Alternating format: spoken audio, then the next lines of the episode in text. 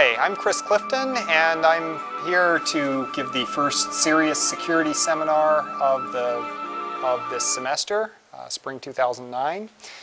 And what I'm going to talk about today is uh, some joint work done with a recent graduate. Uh, Ercan Nergiz finished his PhD in December, and Maurizio Atzori, who is at the University of Pisa, K, uh, KD Lab in Italy. And what I'm going to be talking about is privacy, and in particular, how do we measure privacy? Uh, you know, what is privacy? Well, the ability to access and control one's personal information is a commonly used definition. Uh, privacy rights are recognized by several treaties protected by law. Many of you have heard of HIPAA, uh, the U.S. Healthcare Information Portability and Accountability Act. People often think that P is for privacy. Uh, uh, privacy comes into it, but that's not actually what it's about. Uh, European Community Directive 9546 and various others set standards for privacy legislation in the European Union. Uh, there are uh, nations, such as Australia, that have cabinet level positions of privacy commissioner. So, one key thing is that privacy is about individually identifiable data. The privacy is concerned with data that is about you and that can be traced to you. But what does that mean? What does it mean for data to be individually identifiable, to be something that can be traced to you? Well, there's a lot of definitions and approaches to protecting privacy. Uh, obfuscation. We alter data in ways or, or, add noise to data so, well, it's private because it's not the real data anymore. Uh, anonymity removing that identity from the, from the data. Uh, the key is how do we measure these things? How do we measure is, you know, have we sufficiently obscured the sensitive information or suffic sufficiently anonymized the data? Talk about some of the issues involved in this. So I'm first going to go through, you know, what are the approaches? What are the approaches to measuring this? What are some of the issues? And then I'm going to talk about our new work in risk-based privacy. So some terminology first. Private data, we talk about individually identifiable data, but we also will often talk about sensitive data. Why is this? Well, there may be things that are individually identifiable that are not viewed as sensitive. So for example, if you go to the Purdue directory, it's very easy to look up certain information about any student. That is individually identifiable data, but it's not viewed as sensitive. There are other things like your grades that even I as a faculty member can't get my hands on. Uh, that is sensitive. Parties involved. You know, people talk about the data subject. That's who the data is about. Uh, with most privacy issues, unfortunately, the person who the data is about is not who actually controls the data or you know, physically controls the data. So there is a processor that is handling the data. A recipient of the data that is, is this data is disclosed to, and an adversary who would misuse the data. And often these parties, you know, the recipient of the data may in fact be a potential adversary who would use the data in ways that, that you as the subject would prefer they don't. And the goal of technologies to preserve privacy is to try to prevent that disclosure at a level where the data can be misused. So what does obfuscation do? Well, the idea is to protect sensitive data uh, by ensuring that the recipient of the data doesn't actually see the sensitive values. They see something modified from those sensitive values. Uh, so you add noise to the data. If I'm trying to compute the average age of the people in this room, and everyone gives me their age, plus or minus 10 years, you know, randomly chosen some, some number plus or minus, you know, between plus and minus 10 to add to their age. Well, if I take the average, I'm probably going to come reasonably close. Uh, in a much larger room, I'd probably get something very close because that noise would disappear in the average. The average of that random is zero. The, and what I'm getting is the sum or the average of the ages plus the average of the randoms. But if I ask anybody's individual age, hey, it's somewhere plus or minus 10 from what I got, but I don't know what. Now, one of the issues is how to use this data. There are specialized techniques to do this. So for example, in the SIGMOD 2000 conference, there was a paper, Privacy Preserving Data Mining, that discussed how to build decision trees, how to learn a decision tree from data to which noise had been added. It turns out that just simply learning it on the noisy data doesn't work too well. You can do a lot better. And the reason is because when learning a decision tree, you would need to know uh, gaps, you know, where, where there's gaps in the data. And those start to disappear. So for example, if there's nobody in the room who's between uh, 25 and 35, in a decision tree, I might want to make that decision between the young people and the older people. But where that break is would disappear once I added the noise. So how do we measure privacy in something like this? Well, the following year, people looked at Agarwal and Agarwal's paper, uh, or looked at Srikant and Agarwal's paper and said their notion of privacy and how much privacy they're getting doesn't make a lot of sense.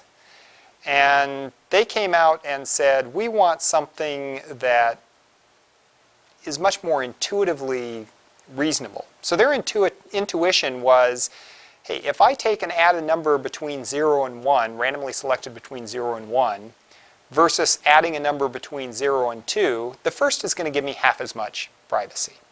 So I want a measure that's going to capture that notion.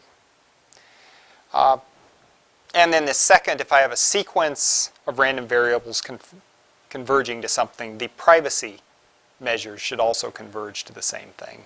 Uh, we won't get into as much detail at that. So what they proposed as a metric was to use the entropy, or actually 2 to the entropy, as a measure for privacy. Well, it's interesting because entropy we can define for any source of that noise, not just uniform, but we, but it gives us a good metric where we can compare it. And in fact, if I do say I have a, a uniform random variable between 0 and 2, this metric says the amount of privacy I'm getting is 2. But if I have, say, a, a Gaussian distribution to my noise, I can, it, it gives me a way to compare that that's meaningful. So, yeah, as an example, if we add noise from these two distributions, it would, you know, would come out the same. Intuitively, we're adding just as much noise to the data we're providing just as much protection for privacy. Okay, so what are the issues in this? Well, how much is enough? Well, it depends on the adversary, what they're trying to do with the data, on the sensitivity of that particular data, on the individual. Uh, if we had one person in this room who was 80 years old and everybody else was in their 20s, uh, you know, adding plus or minus 10 probably would seem like it's providing a lot of obfuscation of the ages to the people who are in their 20s. The person who's 80, well, you know, so you're 70 or 90, it doesn't seem that much different. Uh, also, there's a problem with correlated values. What happens if you have age and birth date, and I add a random number to both of them? And I take one person and, and I happen to add 10 randomly to their age and subtract 10 randomly from the year of their birth? Well, knowing that this random noise came from a range of plus minus 10, I'm going to look at this and say, hey, there's 20 years between how old their birth date says they are and how old their age, age value says they are. I know what it really is. There's only one way that could have happened. So there are some issues with obfuscation. Another issue is, is there a legal basis for this?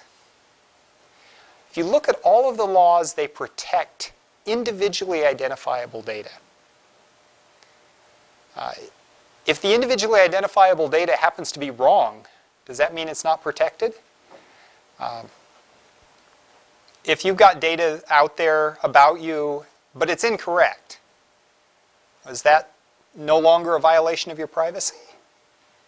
Well, that's, a, that's an interesting issue. It's one that courts have not resolved, and the legal issues really are, or the, the laws are really silent on this subject. Now, the other approach is get rid of that individual identifiability. Because data that is not individually identifiable is specifically exempt from most privacy laws. So how do we do this? Well, we can remove identifiers. I take away your ID number. I take away the name. I take away the address. Maybe I leave in the city, but I, you know, I take away the specific address. Uh, or perhaps I just say, well, it's on this block, but I don't say which house on that block or which apartment number. So your sensitive values are still correct and usable, but they can't be traced to the individual. Now, the problem is, how, do we be how are we certain they can't be traced? So say we take this data set and diseases are sensitive. What we're going to do is we're going to remove the name. We've gotten rid of the, those, that unique identifier. We've gotten rid of the name. Well, the only problem is a lot of this other information may be available. Suppose there is a directory of people who are in the hospital that has their, you know, that has their name, age, gender, and nationality, but doesn't list the disease. Well, now you can put these two together. Uh, as it turns out in the United States, you take such innocuous information as postal code, gender, and birth date, 87% of us are unique based on those items. Now my guess is for 47906, most of the people in this room are probably not unique on that because its birth date is a, is a real killer there. Uh, I probably am, but students, uh, you know, there's a lot of people who are around the same ages in this zip code. But overall, 87%. Now, what's, what's kind of scary about this is for a long time, in most states, hospitals were required to report information on every person admitted to the hospital. They were not supposed to report individually identifiable information. This was just general information for statistics. But they were supposed to include, legally required many states to include, the zip code that people lived in, their birth date, and their gender. What's more, you can go out and you can buy voter registration lists. This is public information. And it includes your birth date, your postal code, your gender, and your name and address. Put those two together and you have this problem. So, you know, that actually came out, uh, Latanya Sweeney pointed this out uh, as an expert witness in a court case where a newspaper had re requested these hospital admission records under a Freedom of Information Act request. And the judge, after looking at her testimony, said, nope, can't get it. Thank goodness. Uh, so what are some of the metrics? Well, Sweeney's response to this was k-anonymity. K-anonymity says that I could have birth date, gender, nation in there, as long as there were at least k individuals who had the same exact values. Because then I can't link that record to any single individual. I can just link it to the group. What's a good value of k to use for this? Well, EC 9546 says identified. What does that mean? Well, I was reading an interpretation by an official committee set up and came up with an interesting example where they said, well, if you have a town that only has one doctor in it, you'd have to remove the, the fact that they were a doctor or that data would be considered identifiable. What if there are two doctors? Sounds like k equals 2 would be okay. And from reading it, that seems to be what they were implying. Uh, but what happens if, say there's three doctors and two of them are being investigated for malpractice? And you release this information saying there's three doctors and two of them are being investigated for malpractice. Well, I wouldn't want to be a, one of the doctors in that town, even the one who's not being investigated, because it looks pretty bad. And you know, so it isn't clear what is a good value of k. The HIPAA safe harbor rules say if you remove the following types of information, data is deemed to be de-identified. And if you look at those quickly, you can say, well, it's probably a, gets you to around, you'd expect to be able to identify groups of around 100. Uh, U.S. agencies that use K, things that can that look similar to k-anonymity uh, range from I've seen numbers ranging from 5 to 25,000 as what they feel is a safe number. Nobody seems to know. The other thing is it doesn't protect sensitive data. What happens if I have two doctors in town and both of them are under investigation for malpractice? I release that. It's not, I can't trace which record belongs to which doctor, but I know that sensitive information. So the a solution to this was discernibility, uh, independently discovered as L-diversity, uh, which enforces distribution of the sensitive information. That within that group of K, the sensitive values have to have a variety of possible outcomes, possible sensitive values, so that I can't say any individual that I know exactly what the sensitive value is for them. Unfortunately, that can have problems as well because of skewed data. For example, say I was publishing something that uh, was database of diseases. Well, something that's very rare, it's going to be very hard to have a good distribution of that. Uh, T-closeness, which was proposed by Ninghui Li and Tiancheng Li here at Purdue, uh, enforces that the distribution of sensitive values in any group must match the distribution of the data as a whole, uh, which provides greater protection, but also is harder to achieve. So, you know, and any of these, it's still, you know, what is a significant, what is a good enough value? What is good enough for this? It isn't clear.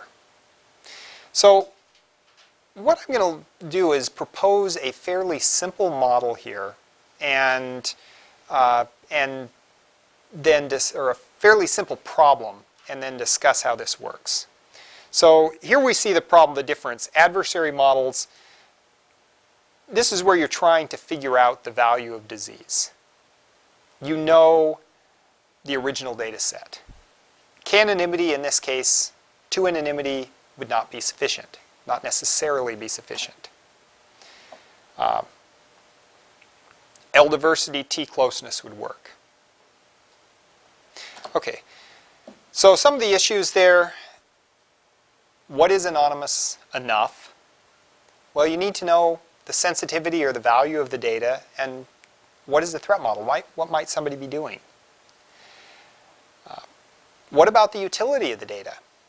we had an article in Data and Knowledge Engineering a couple of years back that looked at this, and it was interesting because uh, it, there, there was not even a clear understanding of what it meant for data to be good and useful after it was anonymized. There were some metrics people had, but they didn't seem to tie very well to actually trying to learn something from the data.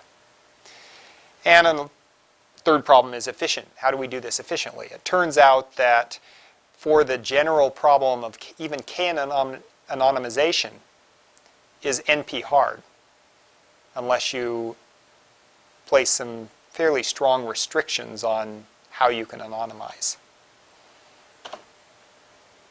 Okay, so let's look at a simpler type of, of adversary.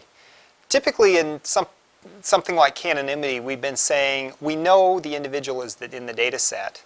We want to identify which individual it is. Uh, we're going to look at just a simple case of you don't know if an individual is in the data set or not, and you just want to determine are they in the data set. We don't even necessarily need to identify which record they belong to. It turns out if you, you can think of this similar to the other problem by saying, well, I'll take each sensitive value and make it a different data set and say, are they in that sensitive data set? So these are all quite related. But it just taking this very simple problem will make the rest of the discussion easier. Okay. K-anonymity provides some protection in all of these views, but not perfect. Uh, some of the extensions, well, what we're going to look at today is delta presence, which just handles this is an item in the data set, but looks at this in a very new way. Looks at what is the risk associated with learning that someone's in the data set and how sure you are that they are in the data set. And enables us to come up with new ways for anonymization. So this work came out in SIGMOD 2007. It's this simple model.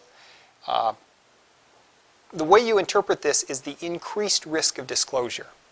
The adversary already has some knowledge. They know uh, my name, my birth date, my zip code. Uh, I make this data available. How much more do they learn uh, in terms of identifying whether or not I'm in that data set? And we've even, we can even work this out where you can talk about a bridge between what would the harm done to me be? Uh, you know, perhaps I could measure it, that harm in a dollars and cents cost. We can then convert that and say, how much do you have to anonymize the data to keep that harm below a certain level? And it may be different for different individuals. So here's a specific example of this. Say we have a database of diabetes uh, uh, sufferers. And we would like to produce anonymized data set for research. It has lots of details on individuals who are at risk for diabetes. Problem is, if we disclose this, well, insurance companies probably would not want to insure these people because diabetes is an treating diabetes is expensive and an expensive ongoing treatment. There's a known treatment cost. The insurance company can look at this and say this is how much it's going to cost or how much they expect it to cost. So what we want is a probability of identification that if someone is in that data set, uh, the probability that, I, that an insurance company would be able to figure that out, or their estimate of the likelihood that I'm in the data set, would be sufficiently low that their expected cost would be noise. It wouldn't be enough that they would, would want to worry about it. And we want to do this on a per individual basis. So when I say per individual basis, uh, different individuals the insurance company may already know things that put them at a different risk for diabetes or, or a different expected cost. Or different individuals may need different levels of anonymization. For me, the year of birth and my zip code may be enough, or you know, may be enough that they can identify as well with a 10% probability that's Chris. Whereas for a Purdue student, you know, that may, you know, year of birth, well, there's a lot of people born in the same year, uh, most of the people in their class, and so the estimate may drop way down. And you could say, well, for those people, we can say month and year. So what delta presence does is it's a definition that says privacy is preserved if the probability that someone appears, or, or the, the probability that an adversary's estimate of the probability that someone appears in this data set is between some upper and lower bound, you know, between delta max and delta min.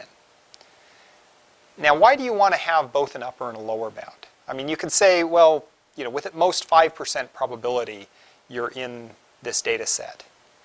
Uh, that sounds good, but what's, what's the harm in saying, well, I can say for certain you aren't in this diabetes data set? Well, as an insurance company, I'll just go out and say, I'm going to insure everybody whose probability of being in the data set is zero, and that'll give me more customers than I need, so that, you know, that's enough. So you may want to say, well, there's also a possibility that anybody could be in that data set. Now, the key, the adversary knows this public information. They see the anonymized data set, and they have their estimate that an individual, any given individual is in that data set has to be within these bounds. If so, you've met the delta presence standard. So, you know, here's an example of a, uh, of a data set where we have some publicly known data. And in this, we've just put, for illustration purposes, whether that's someone that's in the, the data set. And right now, you can see it's pretty easy to match people up. We want to anonymize T to the point where someone who has P wouldn't be able to figure out if they're, if they're in that data set T. Okay. So first, what are good values for delta? Well, there's, if I said you know, diabetes costs 10,000 a year to treat, and if an insurer has an expected cost of, you know, a, or, or if it's expected cost of $100 a year or less, they're not going to worry about it because, you know, their, their expected profit's going to cover that. What would you say I should be setting delta as? The, the probability that you could figure out that someone is in this data set the, the likelihood they're in the data set. What would be your first guess on, on the way to set that? So you've got 100,000 or $10,000 is the cost, 100 is the expected cost that's acceptable. Well, what's 100 divided by 10,000? It's 1%, right? Yeah. So I, I come up with 1%. But that doesn't work out. If, if I say, what is the cost that someone, or what is the likelihood that someone is either diabetic or at risk for diabetes, if I didn't know anything about you, what do you think I would say your risk is, your probability of being at risk for that disease is? I'd say around 7%, because that's the incidence of it occurring in the general population. So already that estimate's around 7%. So saying someone's in the, you know, the likelihood someone's in the database is only 1% actually, you know, really is, is already lower than what I would think if I didn't know anything. So what you actually set this on is based on the, prob- the prior belief and the posterior belief. Given what they know without seeing T star, the anonymized data, and what they know after, the difference between those has to be in the acceptable range. In this particular example, using those numbers, I, using kind of some actual numbers similar to those I gave, we end up with between 0.02 and 0.05 as being reasonable, a reasonable range. Here's, a, here's another example of this, of why this might be, you know, the, the diabetes is one example, but here's actually a very real example. I mean, insurers who try to cherry pick individuals, you, know, you have to be very careful with that. There's insurance laws. But here's one that people who don't worry about the laws actually do. They target people with poor memory. They go out and they obtain medical record information and find people who have diseases like Alzheimer's, which affect their memory. You call the person up and you talk about this item they've ordered and they owe payment for. And then you call them up the next day and you say, Well, have you sent the payment for this item yet?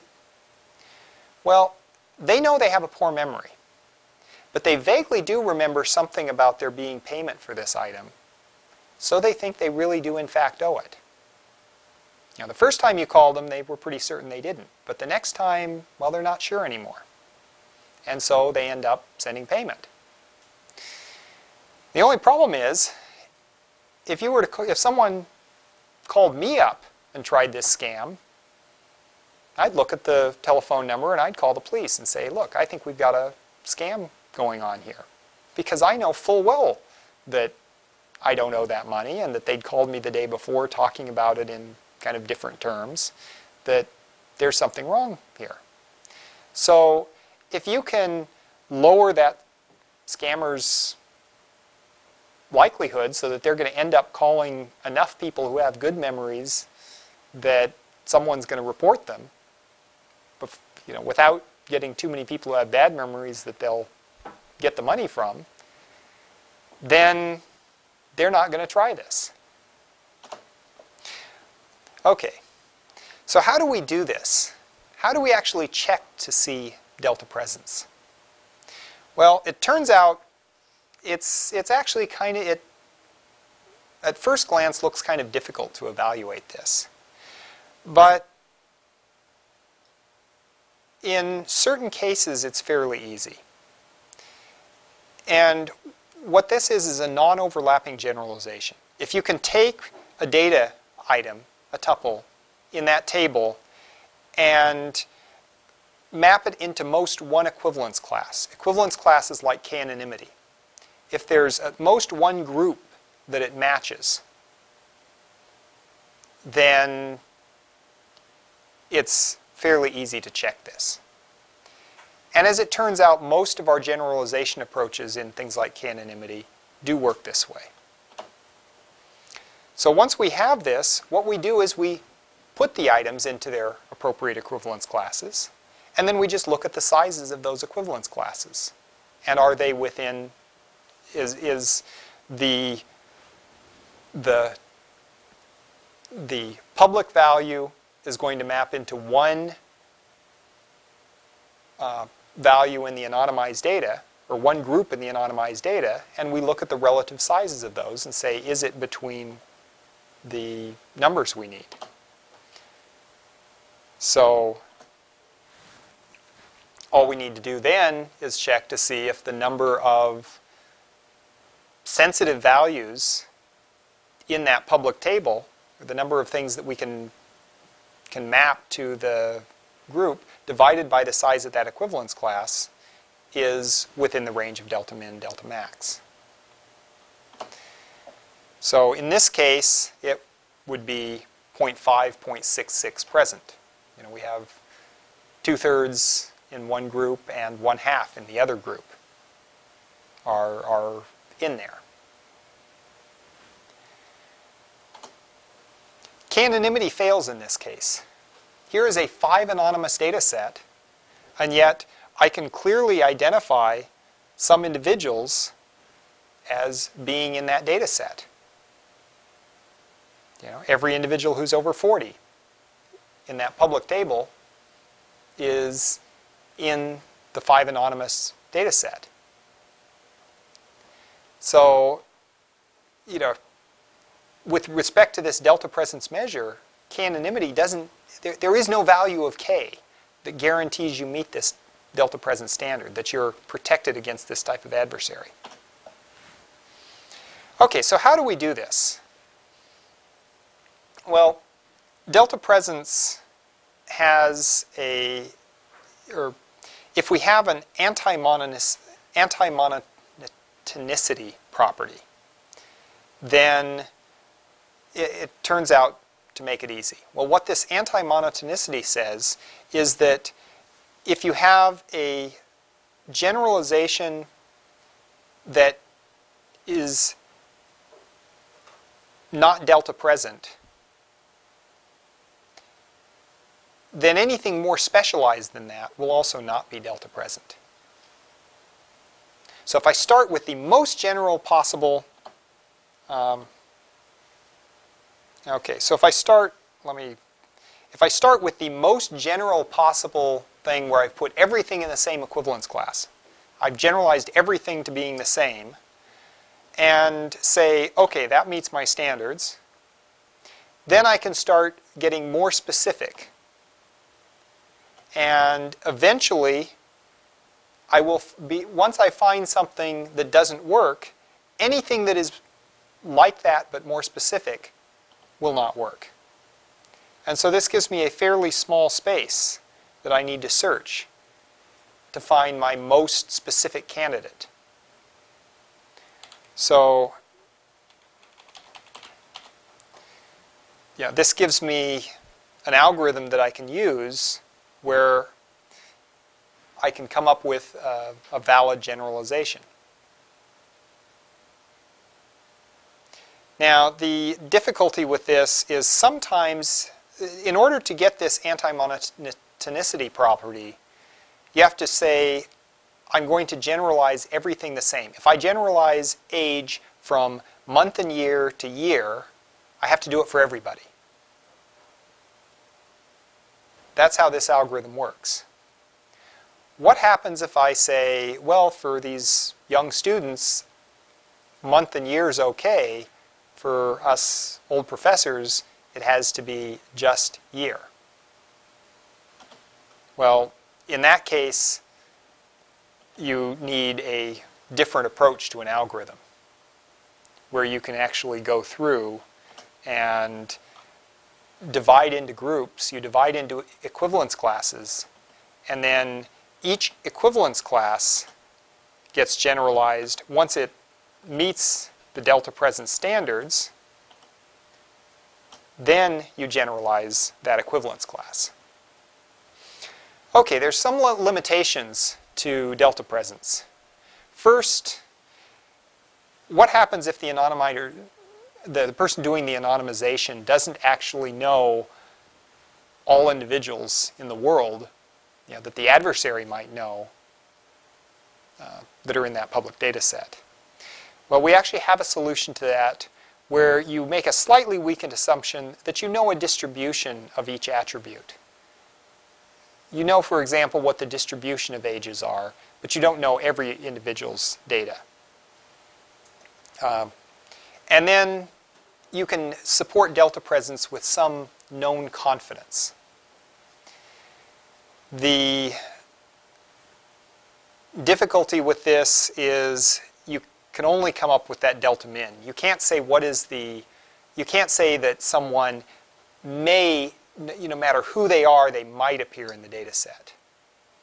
And the reason is you may get individuals that are just so far outside the expectations. You know, you get that one person who lives to 113. Well, you're going to look at this data and you're going to be able to say, well, there's no 113-year-olds in this data set. I know they're not there.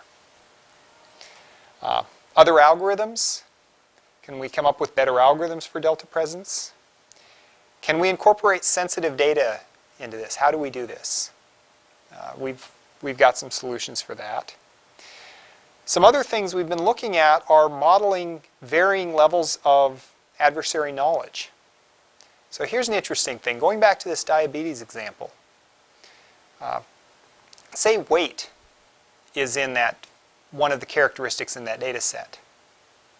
Well, if I, in my public information, I don't have your weight, then there's some probability that I've identif I can identify you. But if all of a sudden I know your weight, there's a greater probability that I can identify you. But if I know your weight, my prior belief that you have diabetes also becomes more specific. You know, if you weigh 300 pounds, I can say, hey, you're very likely at risk for diabetes. If you weigh 150, I can say, well, very likely you aren't at risk for diabetes.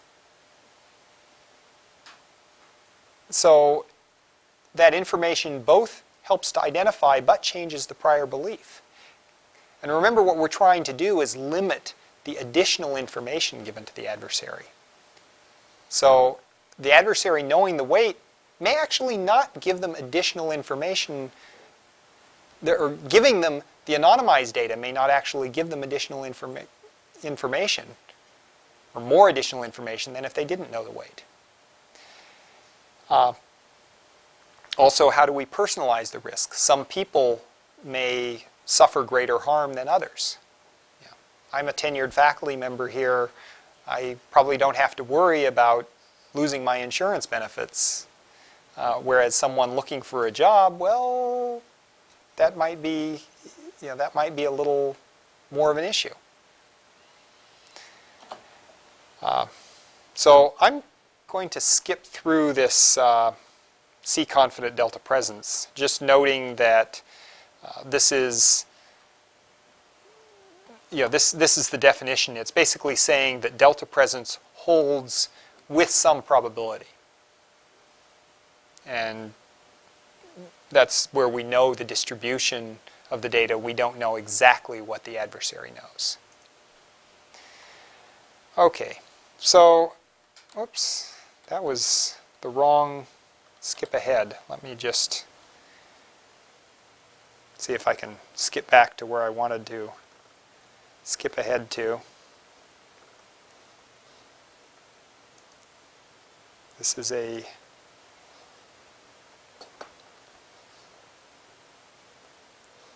Okay. Okay, this is a just a couple of minutes I wanted to mention because this is an area, you know, we have some issues with anonymity and now there's starting to be some new things coming up. Uh, there's a new type of data that is becoming, you know, that is getting gathered and tracked and used a lot and that is data about moving objects. Uh, if you're carrying around uh, a cell phone, it is quite possible there's a GPS unit in there that is capable of reporting your exact location continuously. And there's all kinds of neat things that can be done with that data. Uh, I saw a study here at Purdue where they uh, used Bluetooth identifiers on Bluetooth equipped cell phones to measure traffic and determine which routes out of town were the fastest after a football game. Uh, that's interesting. You, know, you really want someone knowing exactly where you are at all times. Uh, if you look around, you'll find you, it's possible to find, you can find a website where they're talking about showing people or showing locations of individuals in Copenhagen, I think it is. Now, they're not actually reporting who the individual is, they're just saying, oh, there's a person here, and doing this in real time available over the web. Well, that might, you know, it's not individually identifiable unless I happen to see where you are and then I can follow where you're going.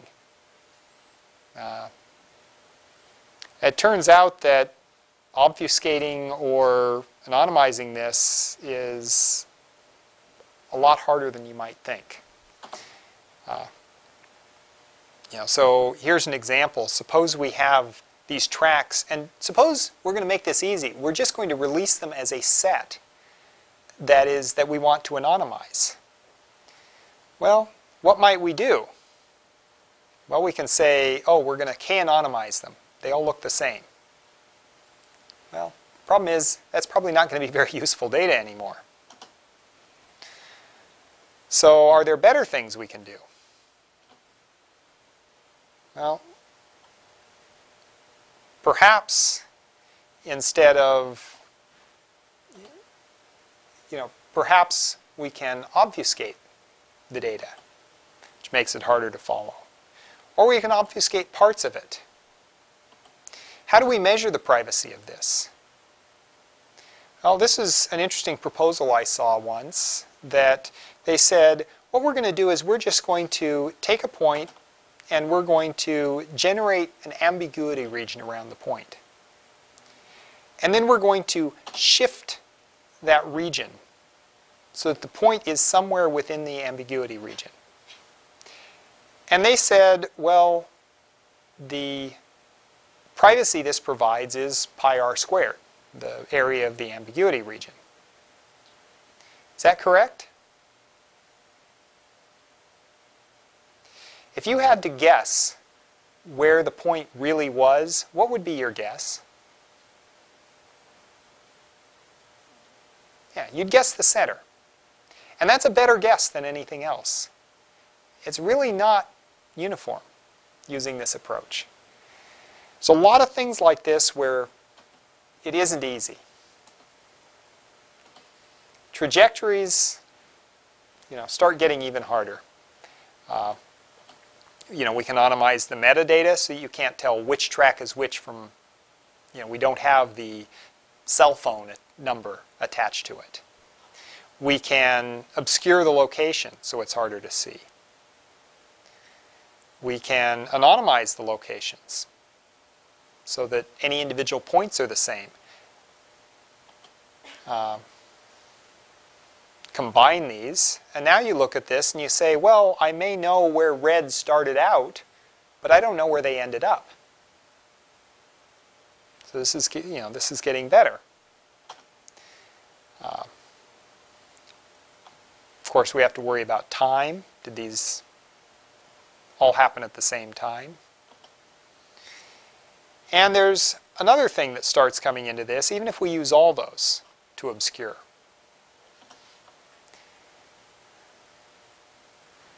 I would guess at this point that that top right-hand point is not red.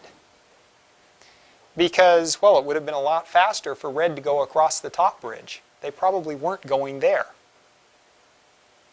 Start having to include constraints because you can come up with things that are unlikely for an individual to do, even though they seem possible from the anonymized data. So anyway, there's still, this is, I've seen two or three papers now in anonymizing moving data. Uh, this is still a very early stage. Uh, lots of work left to be done. So there's, you know, defining, measuring, understanding privacy is a wide open field, uh, particularly when you start dealing with some of the new types of data that are being collected and people want to make available. Anyway, any questions?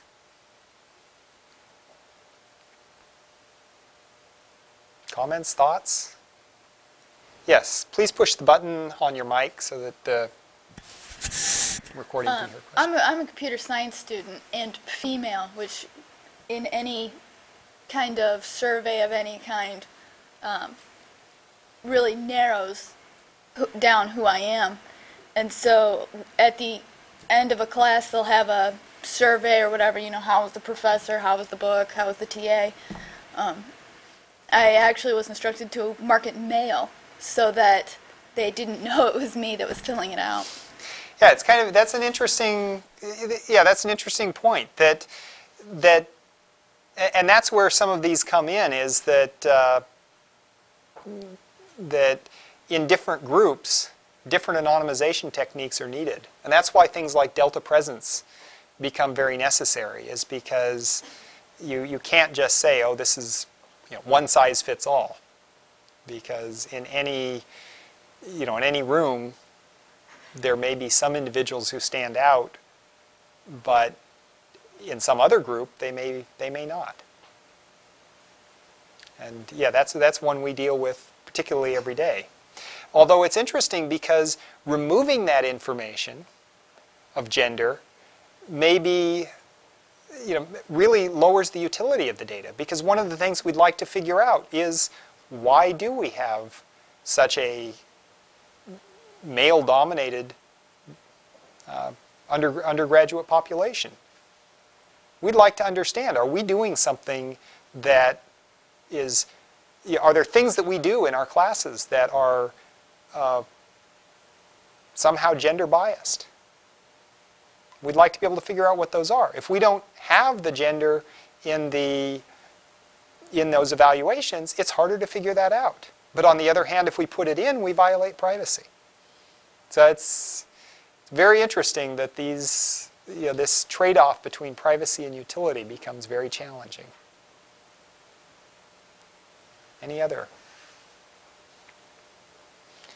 Yes. Uh, you, you mentioned that postal code, gender, and date of birth give you an 80% or 87% chance of uniquely identifying someone. Yeah. Um, what when you said date of birth, do you just mean year of birth? No, that's actually the full date. Full the date, full so birth date. month, day, and year. Yeah, Okay. that's really what's doing it there is the is the birth date. yeah. You know, and postal code. And you'll actually, if you look at the HIPAA safe harbor rules, they will allow you to have year and the first three digits of the postal code, Okay. but nothing finer grained than that. Thank you. So,